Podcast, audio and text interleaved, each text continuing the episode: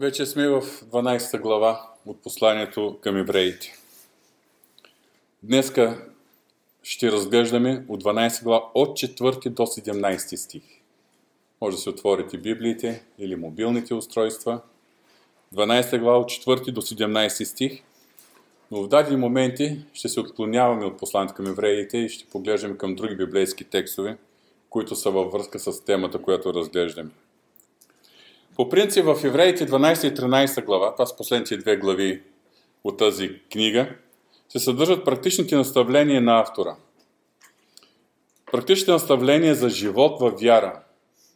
Насърчението към нас, повярвалите, за верност към Господа и за устояване във вярата. Нека да си припомним, за да може да направим връзка с това, което сме вече разглеждали – Повярвайте в Исус Христос евреи, до които е написано това послание, по това време са преживявали трудно време. От една страна отхвърляне, гонение от своите най-близки, своите сънародници, от своите роднини, от своите семейства. От друга гледна точка вътрешно разколибаване, защото Христовото благовестие влиза в много тежък конфликт с старозаветното е, юдейско е, служение, което е нормално те от от което е нормално те да излезат, но те няма, са нямали силата така да скъсат и да се откажат. И да ви припомня Евреите 10 глава 32 до 34 стих, където авторът споделя за това, през което преминават читателите му. Припомните се още за първите дни. Когато след като бяхте просветени, претърпяхте голяма борба и страдание, кога опозорявани с хули и оскърбление, кога пък като съучастници с тези, които страдаха така. Защото вие не само страдахте с онези, които бяха в окови, но и радостно посрещахте разграбването на имота си, като знаете, че вие си имате по-добър и траен имот. Това означава, че много читателите на това послание реално са страдали, са преживяли гоненията, лишенията заради своята вяра в Христос. И авторът ги насърчава, 35 и 36 стих. И така ни напускайте дразновението си, за което имате голяма награда. Защото ви е нужно търпение, така че като извършите Божията воля, да получите обещаното. И в това насърчение той заключава в 39 стих. Ние обаче не сме от онези, които се дърпат назад и се погубват, а от тези, които вярват и душата им се спасява. Амин. И когато той казва, ние сме от тези, които вярват, съвсем естествено е да поясни какво представлява вярата. И това прави авторът в тази известна 11 глава от евреите. Главата, в която той дава толкова примери, старозветни примери на герои от вярата, чрез които ни описва естеството на вярата, дава ни представа какво представлява вярата в сърцето на човека, но и живота на вярващия. Какво представлява живота на, в вярата? Животът на вяра. И веднага след това, в началото, първите стихове на 12 глава, той се обръща отново към читателите си, преките читатели, но косвено той се обръща и към нас. Следователно и ние, като сме обиколени от такъв голям облак свидетели, свидетели това са старозаветните герои, за които споменава предишната глава, нека отхвърлим всяко бреме и греха, който лесно ни оплита, и търпение нека тичаме на очертаното пред нас поприще. Като насочваме своя взор към Исус, начинателя и завършителя на нашата вяра – който заради предстоящата ни му радост издържа кръст, като презря срама и седна дясно на Божия престол. Защото размислете за този, който издържа от грешните такова противоборство срещу себе си, за да ни ви дотяга и да ни ставате малодушни. Тези думи представляват насърчението и увещанието на автора да държим своя духовен поглед фокусиран върху Исус Христос. Защото животът на вяра е живот когато погледът ни е фокусиран в Исус Христос. Когато следваме Исус Христос. Да, Той ще ни привежда през различни ситуации. Следвайки Христос, фокусирайки погледа си върху Христос, това е животът на вяра, чрез който ние ще преодоляваме във всяка една от тези ситуации. И авторът след това, с много любов и с бащинска загриженост и строгост, ни показва и още една гледна точка, относно това, през което са преминавали тогавашните му читатели, а също така и ние съвременните читатели. Тоест, даване още една гледна точка за изпитанията и страданията, през които вярващите преминаваме. Знае, че това е тема, която има различни мнения. Ние ще четем Божието Слово и аз ще споделя това, в което вярвам. Нашият първи текст ще бъде 12 глава от 4 до 11 стих. Малко по-дълъг, но ще го прочетем наведнъж. Не сте се още съпротивили до кръв в борбата си против греха. И сте забравили увещанието, в което ви съветва като синове. Сине мой, не презирай наказанието на Господа, нито да ославаш, когато те изобличава Той. Защото Господ наказва този, който обича и бие всеки син, когато приема. Ако търпите наказание, Бог се отнася с вас като с синове. Защото кой е този син, когато баща му ни наказва? Но ако сте без наказание, за което всичко са били определени да участват, тогава сте незаконно родени, а не синове. Освен това, имали сме бащи по плът, които са ни наказвали и сме ги почитали. Няма ли повече да се покоряваме на Отца на духовете и да живеем? Защото те за малко време са ни наказвали според както им е било угодно, а Той за наша полза, за да бъдем участници в Неговата святост. Всяко наказание първоначално изглежда за страдание, а не за радост, но след това то принася плод на мира и на справедливостта за тези, които са възпитавани чрез него. Четвъртия стих, или това е първият стих от прочетения текст, гласи, не сте се още съпротивили до кръв в борбата си против греха. Много интересно е какво представя борбата против греха. Това представлява борба срещу изкушението, което идва отвън навътре, от околната среда към нас, от светската култура, от хората, от средата. Изкушението, което идва отвън навътре към нас, но и от изкушението или влечението към греха, което действа вътре в нас, в нашето недостатъчно обновена природа, недостатъчно осветено естество. В тези две посоки и в контекста на посланието към евреите, това е борбата срещу всякакви фактори и сили, с които повярвалите може да се отделят от близостта и благодата на Бога, може да отпаднат от вярата и да се върнат назад към стария начин на живот и старата религия. Съпротивата срещу греха в повечето случаи е болезнена. На никого не е драго да преживява тази борба, за която апостол Павел пише, когато говорим за борбата в нашето естество. Плътта силно желая противното на духа и духа противното на плътта и те се противят една на друго. Много често тази борба е болезнена за самите нас. Това е конфликт в, сами, е, в самите нас. Конфликт, който е в нашата недостатъчно осветена природа от една страна и действието на Божия дух от друга страна, защото е писано, които се управляват от Божия дух, те са Божии синове. Конкретният текст, може би тези думи се от... може да се приемат и последният начин, че все още никой от вас, читателите, които сте страдали, да, посрещали сте разграбването на имота си, били сте гонени, с, споделили сте мъката и, и скръпта на тези, които, другите, които са страдали, но все още никой не е дал живота си, не е пролял кръвта си в борбата за устояването на вярата. Това е една гледна точка върху този стих. И веднага след това следват следващите думи. И сте забравили увещанието, в което ви съветва като синове. Сине мой, не презирай наказанието на Господа, нито да ославаш, когато те изобличава Той. И така да поставя големи въпрос. Днес наказва ли Господ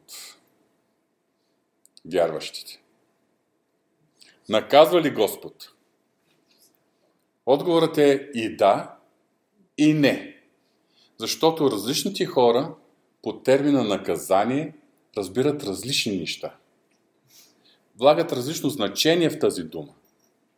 И аз искам да изследваме какво е значението на тази дума в библейския текст. На първо място мога да кажа, че Бог не наказва в смисъла, който много хора разбират наказанието. Като му случи някой нещо лошо и казват, а, има Господ. Господ го наказа. Бог не е такъв. Да, Бог е мъздовъздател. Един ден всички ще се изправим пред Божия съд, Но в момента Бог ни отдава възмездие. Ни нанася съд за всяка човешка грешка. Ако наистина се наложи, Бог може да въздаде съд в изключителни ситуации. Възможно е, но това не, е ежедневно, не са ежедневните страдания или ежедневните неща, през които преминаваме. Ако понякога Бог на нас е съд в настоящото време, това е само в по-специални случаи. В настоящия момент, Неговото отношение към нас, повярвалите, може да се изобрази със следните стихове.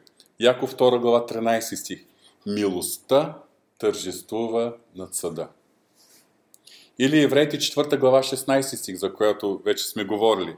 Затова нека пристъпваме с дразновение към престола на благодата, за да придобием милост и да намерим благодат, която помага в подходящото време. Вече сме говорили, само да припомня. Две неща виждаме пред престола на благодата. Божията милост, основа на която има прошка заради нашите провали, и Божията благодат, която да ни, държи, да ни даде сила и да ни предпази от бъдещи провали. Един ден всеки ще се яви и ще бъде съден от Господа. Вярващите ще се справят пред Христовото съдилище, а невярващите пред големия бял престол. Добре, за какво наказание става дума? Гръцката дума, която тук е, е като наказание, не презира наказанието от Господа, е пахидия. Не знам дали мога правилно да го произнеса, като знам, че само се загатва. Пахидия, това от, според конкорданса на Стронг, буквално на български се превежда като обучение, образование, дисциплинарна корекция, наказание, наставление, възпитание.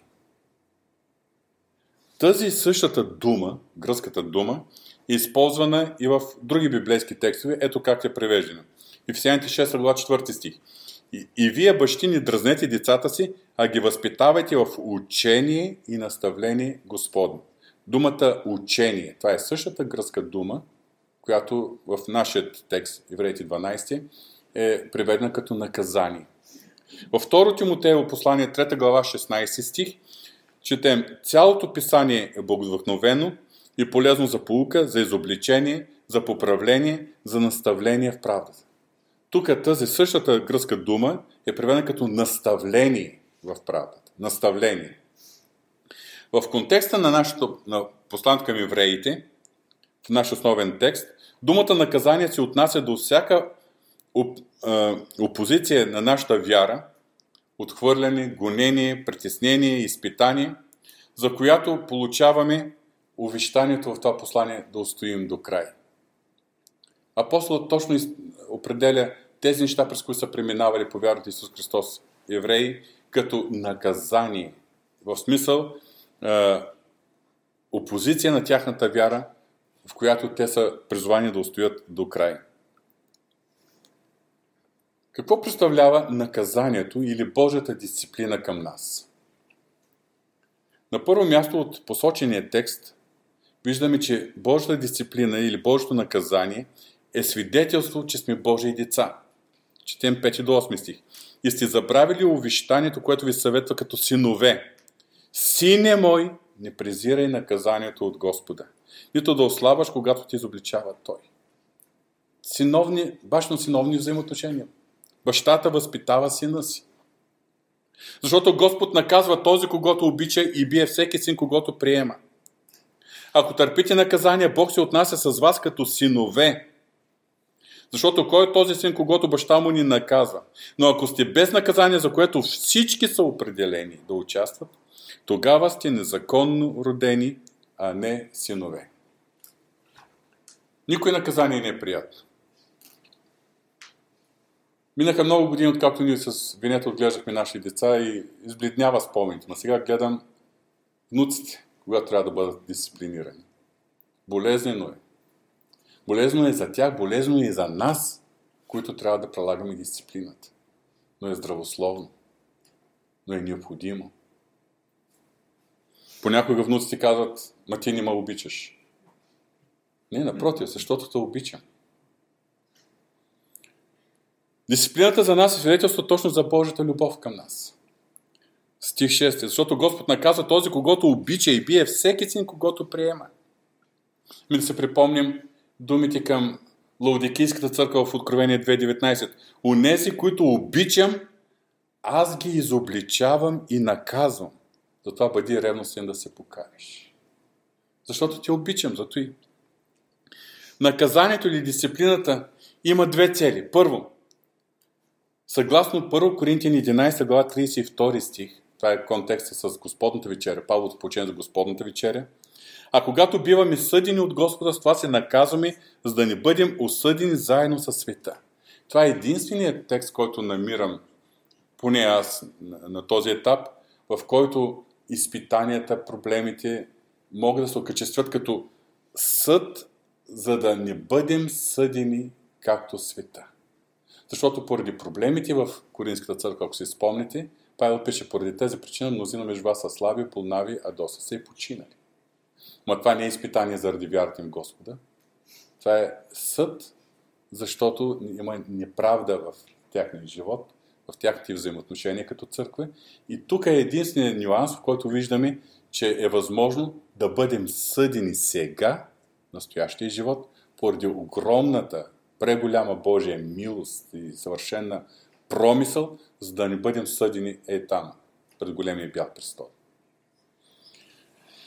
Другото, другата причина, която откриваме в нашия текст, вече в 10 и 11 стих, е следното. Защото те, става въпрос за бащите по плът от предния стих, те за малко време са ни наказвали според както им е било угодно, а той за наша полза, за да бъдем участници в Неговата святост. Наказанието или дисциплината от Господа има за цел да бъдем участници в Неговата святост. Всяко наказание първоначално изглежда за страдание, а не за радост. Но след това то принася плод на мира и справедливостта на тези, които са възпитавани чрез него. Има две възможни следствия от Божието дисциплина или Божието наказание. Два начина по който ние можем да отреагираме, когато Бог започна да се занимава с нас и допуска такива неща. Първият начин е да издържим до край и да се починим на Божията воля. Съгласно 9 и 10 стих. Освен това сме имали бащи по плът, които са не наказвали и сме ги почитали. Няма ли повече да се покоряваме на Отца на духовите ни и да живеем? Защото те за малко време са ни наказвали според както им е било угодно, а Той за наша полза, за да бъдем участници в Неговата святост. Това е първият начин. Когато приемем, когато издържим до край, когато се покорим на Божията воля, когато с Неговата благодат се преминаваме през тези изпитания. Има и друг начин. И това е да презрем наказанието от Господа. Дори да презрем самия Господ. Например, 12 глава, 5 стих. И се забравили увещанието, което ви съветва като синове. Сине мой, не презирай наказанието от Господа. Не презирай. В същата глава, 25 стих, чета, четем Внимавайте да не презрете този, който говори. Той става въпрос за нещо, което ще разглеждаме следващата седмица, ако Бог не подари това време. Но съвсем ясно автора казва, внимавайте да не презрете този с главната презиране на Господа. Мога да ви посоча и други библейски стихове, библейски текстове, които ни дават още малко по-широк поглед към страданията и изпитанията в нашия живот. Например, страданията може да бъдат в резултат на наша духовна битка с Сатана и с силите на тъмнината. Това четем в 1 Петрово послание, 5 глава, 8 и 9 стих. Бъдете трезвени и будни, противникът ви дяволът, обикаля като рикаеш лъв, като търси кого да покълни. Съпротивете му се, като стоите твърди във вярата, но тук всичко е прекрасно. Можем да кажем амин. Обаче авторът продължава, като знаете, че същите страдания се понасят и от братята ви по целия свят. Много случаи съпротивата срещу Сатана означава да устоим в страданията. На второ място, Бог допуска и използва изпитанията, а и страданията, като синоним ги използвам, за нашето усъвършенстване във вярата. Всички знаем Яков 1 глава, 2 и 3 стих. Смятайте го за голяма радост, братя мои, когато падате в разни изпитания, като знаете, че изпитанието на вашата вяра поражда твърдост. А в 1 Петро послание, 1 глава, 6 и 7 стих, апостол Петър пише, в което, става просто за нашето финално спасение, което ще наследим във вечността, в което се радвате, ако и за малко време да скърбите сега, ако е необходимо в разни изпитания, с цел изпитването на вашата вяра, което е по-скъпо ценно от златото, което гине, но пак се изпитва чрез огън, да излезе за хвала и слава и почест, когато се яви Исус Христос. Божието Слово съвсем ясно ни показва, че Бог често използва този метод – изпитанията, гоненията, страданията, като средство, за да ни коригира, да ни усъвършенства, да изгражда нашата вяра и да ни приближава при себе си. На трето място, Бог ни подготвя, за да служим за отеха на други. Текста, който ще прочета, не се говори пряко за страданието, но вие вярвам, че веднага ще усетите тази е, значението. Това е 2 Коринтияни 1 глава 3-4 стих. Благословен Бог и Отец на нашия Господ Исус Христос, Отец на милостивите и Бог на всяка отеха, който ни утешава във всяка наша скръп, за да можем и ние да утешаваме тези, които се намират в каквато и да било скръп с отехата, с която и ние се утешаваме от Бога. Много често Бог допуска ти или аз да преминем през нещо. И неговата единствена цел е след това, след сме преминали, да сме спомагателната ръка на друг, който преминава през нещо аналогично.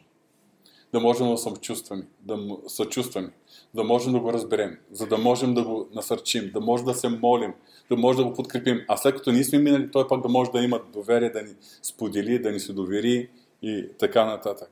И така, Бог ни утешава в наша във всяка наша скръп, за да можем и ние да утешаваме тези, които се намират каквато да било скръп, с отехата, с която и ние се утешаваме от Бога. На четвърто място, Бог допуска страданията, за да се изяви Христовия живот в нас. Това е, го намираме във 2 Коринтияни 4 глава от 8 до 11 стих. Огнетявани сме от всякога, от всякъде, но не сме отеснени. В недоумение сме, но не до отчаяние. Гонени сме, но не оставени.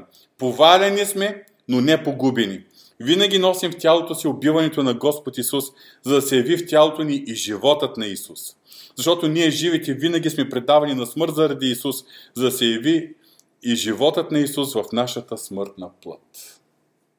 Трудно е, можем да тълкуваме тези думи, но това са факти. Христовия живот се изявява точно в такива моменти, когато ние сме в слабост, в немощ и в страдание.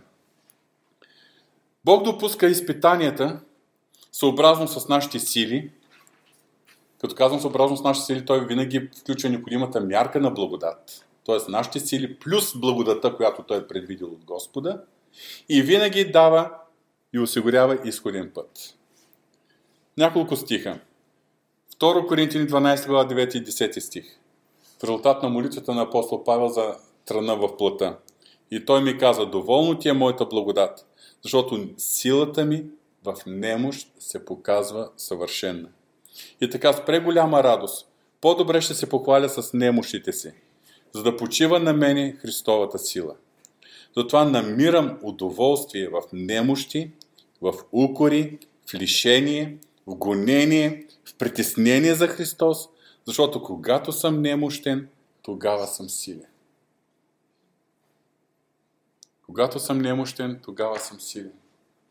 Апостол Павел научил този, този урок, че Божия сила в човешката немо се проявява съвършено. Ми Бог допуска такива моменти да видим колко сме немощни. Колко сме слаби, колко сме крехки, колко сме уязвими. Колко сме недостатъчни. За да може да се доверим и да преживеем Неговата благодат. По отношение на тези изпитания, си спомняме и думи на Исус Христос, които Той отправи към учениците си последната вечер в Гециманска градина. Това е в Марка 14 глава 38 стих. Бидете и си молете, за да не паднете в изкушението. Значи има неща, които Бог допуска, но от нас зависи да стоим в молитва и то предварително. Не когато допуснита тогава да се сетим за молитва. Обикновено това е нашият маниер. Така постъпваме. Обаче понякога идват моменти, когато човек не може да се моли. Понякога момент, се развива така нещата, че няма време, когато човек да се моли. Или пък преживява такива ситуации, че човек духовно и емоционално е стринат и просто не може да се превдигне. Тогава предварителната молитва има значение. Затова Словото ни казва, бидете и се молете, за да не паднете в изкушение. И заключителният текст в, относно този въпрос е в 1 Коринтин 10 глава 13 стих. Никакво изпитание не ви е постигнало, освен това, което може да носи човек. Но верен е Бог, който няма да ви остави да бъдете изпитани повече, отколкото ви е силата. А заедно с изпитанието ще даде и изходен път, така че да можете да го издържите. В този текст думата изпитание много често се превежда като изкушение. Някои библейски преводи даже е използван тази дума изкушение. Никой изкушение не ви е постигнало. Изпитания и изкушения са много близки, защото изкушението е изпит на вярата, на моята устойчивост срещу греха. И то е в контекста на съгрешаването на израелския народ, който апостол Павел цитира в 10 глава от 1 Коринтини. Но забележете нещо. Никой изпитание не ви е постигнало, ако освен онова, което може да носи човек. Като казвам онова, което може да носи човек, аз твърдо вярвам, че това е не само човешка сила, но към нея се прибавя и Божията благодат. И ако Господ допусне голямо изпитание до тебе, значи Господ ти прави комплимент, че много можеш да носиш. Звучи странно, но това е. Никой изпитание не ви е постигнало, освен това, което може да носи човек. Никой от нас не може, няма основанието да каже, ма Господи не мога да го нося. С Божията благодат може. Ако Господ го е допуснал. Сега, ако аз сам съм се наврял в някаква ситуация, съм се забъркал в нещо, там аз съм си виновен. Но ако Господ го е допуснал пред мен, с Неговата благодат, значи можем да го понесем. Можем да, да издържим. Второ, верен е Бог, който няма да ви остави да бъдете изпитани, колкото ви е силата, заедно с изпитанието ще даде изходен път. Имаме обещание. Заедно с изпитанието ще даде изходен път. Няма път без изход. Няма безисходица. Дори и когато изходът е да отидем при Господа. И накрая, така че да можете да го издържите. Ако Бог е допуснал нещо в моя живот, то е не за да бъда смазан, не е да бъда прикършен, а за да мога да го издържа. С Неговата благодат. И сега пак се прехвърляме на Евреите 12 глава. Четем или си припомним 11 до 13 стих. Всяко наказание първоначално изглежда за страдание, а не за радост, но след това то принася плод на мира и на справедливостта за тези, които са възпитавани чрез него. Затова укрепете немощните ръце и ослабналите колени и направете за краката си прави пътища, за да не се от, отклони куцото, но напротив да бъде изцелен. Ако Бог ни дисциплинира по някакъв начин, в момента на нас не е тежко. Но причината, по която Бог допуска това дисциплиниране е заради това, което следва после. Заради това, което предстои. Във време на трудности на изпитание, единствено изход за нас е да държим нашия поглед фокусиран върху Исус Христос, начинателят и усвършителят на нашата вяра. И да следваме Неговия пример, който, както четем, който заради предстояща му радост издържа кръст, като презря срама и седна отясно на Бога, на Божия престол. И Христос, заради това, което следва после, е издържал всичко, през което е трябвало да премине. И ние, когато преминаваме през изпитание, да, трябва да държим поглед си върху Исус Христос, защото от Него е източникът на силата, благодат, теха, е, всичко, от което се нуждаем. Но да знаем, че после следва благословението. След, после идват последствията, плодовете на нашето устояване. Всяко едно изпитание е за наше благословение, ако устоим до край. Затова авторът ни насърчава да укрепим немощните си ръце, ослабналите колена. Като говорим за ослабналите колена, това ми напомня за молитвата повече. Да изправим пътищата си и куцото да бъде изцелено. И продължаваме по-нататък. В следващите съвети на апостол Павел, т.е. на авторът на това послание, от 14 до 17 стих. 14 стих. Търсете мир с всички и онова освещение, без което никой няма да види Господа. И тук знам, че в момента има различни становища, мнения, учения. За някои освещението е въпрос на правила, наредби, закон. Това трябва да правиш, така трябва да се обличаш, така трябва да се обхождаш. Е, списък от правила и наредби. За други освещението е пей сърце, не се притеснявай, Господ ще извърши това, което е потребно в тебе, ти си живей как си знаеш, не се притеснявай, Господ ще има грижата за всичко. А тук виждаме израза на автора. Търсете мир с всички. Това е в повелително наклонение. И то е адресирано към нас. Търсете мир с всички. Това е наша отговорност. Да търсим, да се стремим, да полагаме усилия, да отбягваме това, което е противоречие с тази цел. Когато изучаваме въпроса за освещението, пак ще излезе малко извън Евреите 12 глава, виждаме, че освещението това е Божията цел за нас, когато още Той е планирал спасението ни преди създанието на света. Можем да се представим към кое време отнасяме този въпрос. Защото в Ефесяните 1 глава 4 стих четем, като ни е избрал в Него преди създаването на света, за да бъдем святи и без недостатък пред Него в любов. Знаете за съвремени християнски учения, които наблягат на благословенията, на физическото здраве, на просперитета, на успеха и така нататък. Да, в предния стих се говори за благословенията. Че ние сме благословени с всяко духовно благословение. За материалните нямаме чак такова обещание. Имаме обещание за Божия грижа но имаме обещание за всяко духовно благословение в небесни места в Христос Исус. И след това, че Бог ни е избрал преди създанието на света, за да бъдем святи и без недостатък пред Него в любов. Не, не е избрал за да бъдем богати, а за да бъдем святи. Това относно светост, освещението. Виждаме, че това е Христовата цел за църквата, за която Той предаде себе си. Ефесяните 5 глава.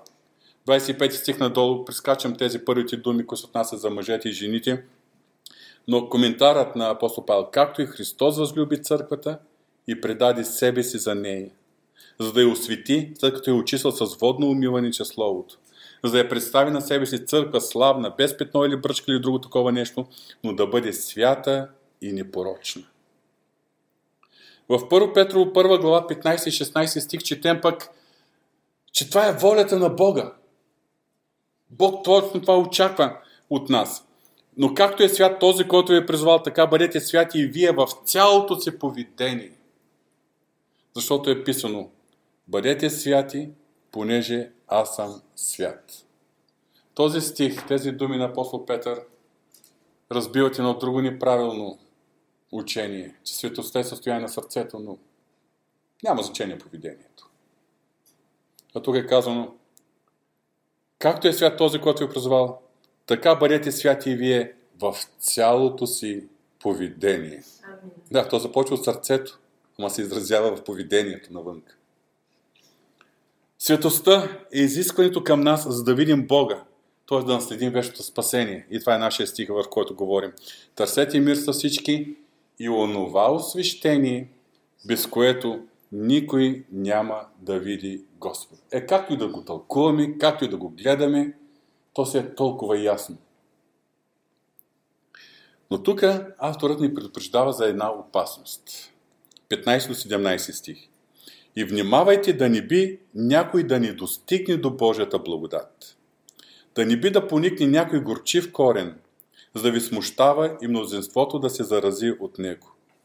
Да не би някой да е блудник или нечестив като Исав, който за едно ястие продаде първородството си. А вие знаете, че макар и той да желаше да наследи благословението, беше отхвърлен, понеже не можа да измени решението на баща си. При все, че го бе молил за това със сълзи. Внимавайте да не би някой да достигне до Божията благодат, да не би да поникне някой горчив корен. Какво представлява този горчив корен? Този израз. Четах една такава дефиниция. Отнася се за отношението или нагласата на враждебност, неприязъм, съпротива и негодование. Това може да бъде насочен спрямо Бога. Има хора, които са огорчени, обидени срещу Бога, срещу, е, огорчени срещу Неговите планове. Но може да бъде огорчени спрямо Божията дисциплина. Вместо смирено да, е, да приемем Неговата воля за живота си. Това може да бъде огорчен срещу други хора. Може да бъде срещу някой вярващ. Може да бъде срещу църквата, срещу водачите, срещу пастора. Това е много често явление. Съблазних се. Съблазних се в пастора, съблазних се в църквата, съблазних се в... Но за това, което виждаме, че горчивия корен не пречи и не наказва или по някакъв начин не води към каквото и да лишение тези, които бихме могли да обвиняваме като причина за нашето огорчение. А горчивия корен пречи на човекът, който го е допуснал да достигне до Божията благодат толкова ясно. Внимавайте да не би някой да ни достигне до Божията благодат, да не би да поникне някой горчив корен. Огорчената личност се лишава от Божията благодат. Което означава лишава се от връзката, духовната връзка с Бога. От присъствието на Бога в нас. От живата връзка с Христос.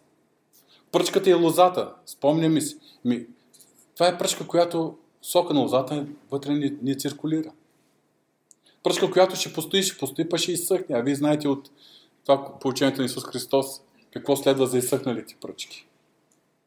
Огорчението пречи да, да преживеем Божията благодат. Такъв човек не може да се моли. Да, може да произнася молитва, гласно или ум, умствено.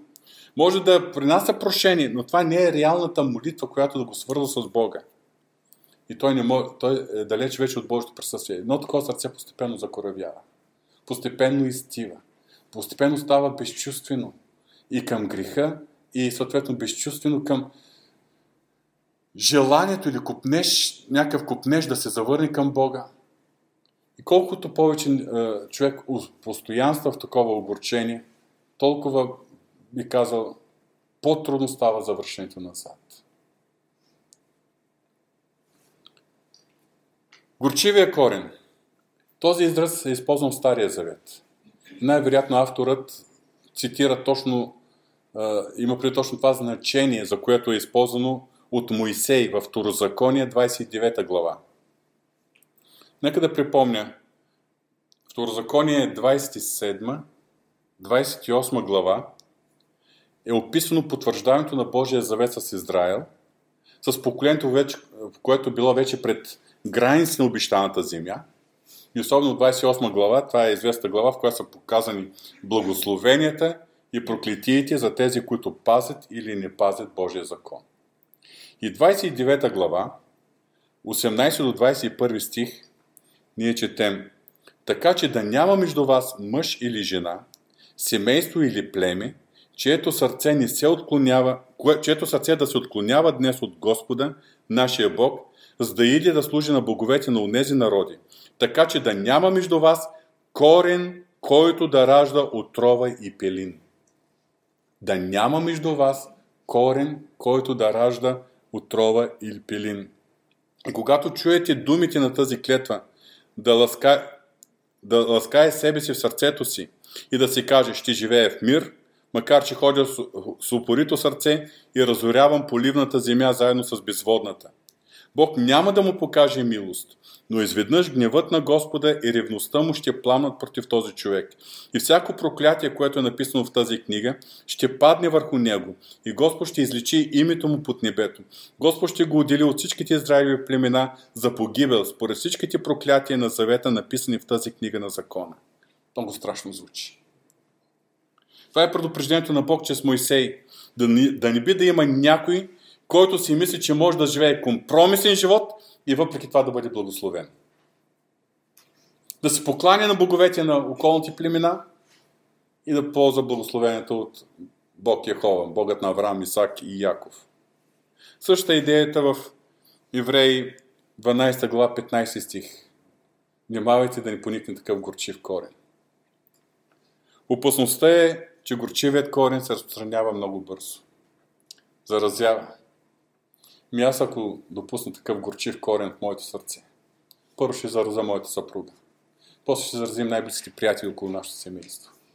После ще заразим и други. Като почнем от човек на човек да споделяме, да се оплакваме, да, да мърморим, да роптаем, да, да злословим срещу този, срещу онзи, той горчив корен се разпространява като троскот. И просто допусне ли се, много трудно става изкореняването. Мнозинството може да се зарази от него. Това е реална опасност. И тук автора дава за пример Исав, който пренебрегнал първородството си, защото за него това благословение не е означавало нищо. После е искал баща му да се промени мнението, мисленето, да, да бъде благословен баща си, но баща му вече е, не, е, не е произнесъл очакваното от него благословение.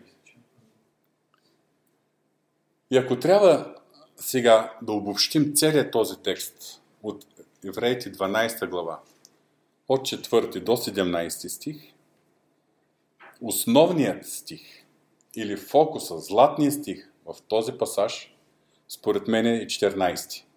Търсете мир с всички и онова освещение, без което никой няма да види Господ. Това е заповед към нас, да се стремим. Ние не можем да го постигнем с свои сили. Бог работи с благодата си. Но важно да разберем, че това е наша отговорност. Да търсим, да се стремим, да купнеем, да полагаме нашите усилия, доколкото достигат.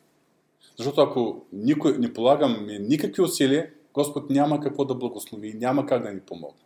От нас се изискват усилия. Но там, където ни, ни достигат усилията, Бог чрез благодата си прибавя.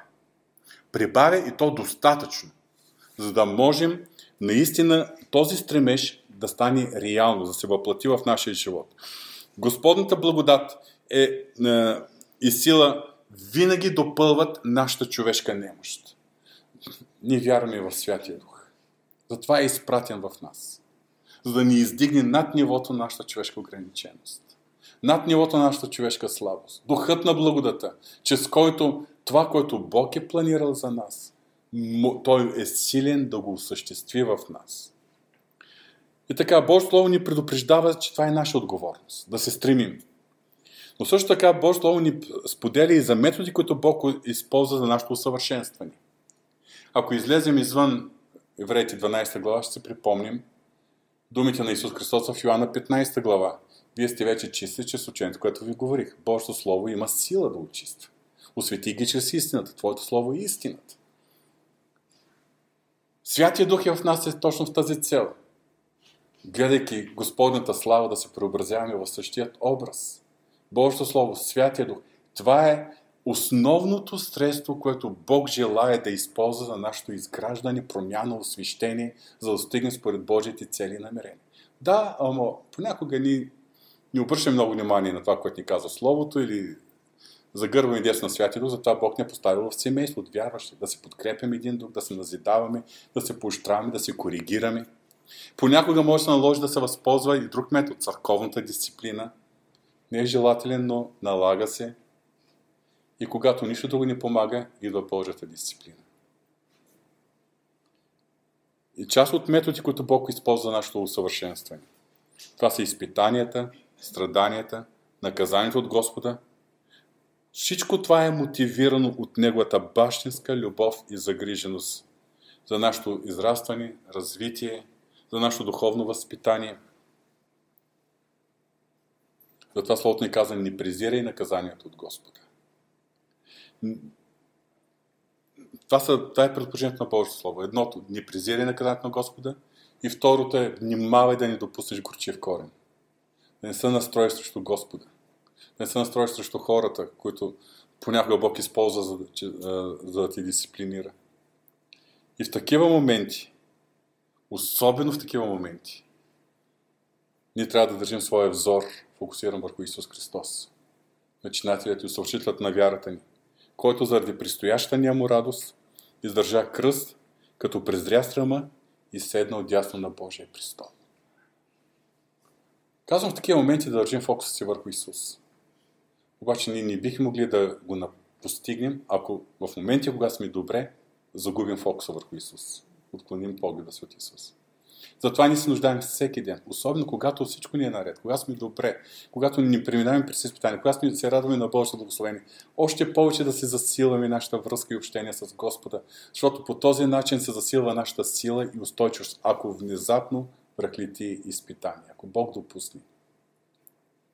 И така, отново да задам този въпрос. Наказва ли Господ? Нека да го кажа по този начин. Господ работи в нас. Да, той използва и такива методи. И в първо Петрово послание, 5 глава 10 стих четем, а Бог на всяка благодат. Забележете, фокуса е върху благодата на Бога. Бог на всяка благодат, който е призовал в своята вечна слава чрез Исус Христос. Защото е Бог на всяка благодат, затова ни е призовал. Ще ви усъвършенства, утвърди, укрепи и направи ни поколебими. Защото е Бог на благодата. Затова ще ни усъвършенства и, и утвърди, укрепи направени поколюбими. Но след като пострадат е малко.